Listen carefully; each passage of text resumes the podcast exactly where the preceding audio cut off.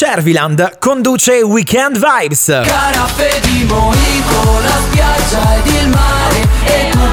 Accendiamo il tuo weekend ogni sabato e ogni domenica dalle 15 alle 17 qui su Radio RBV.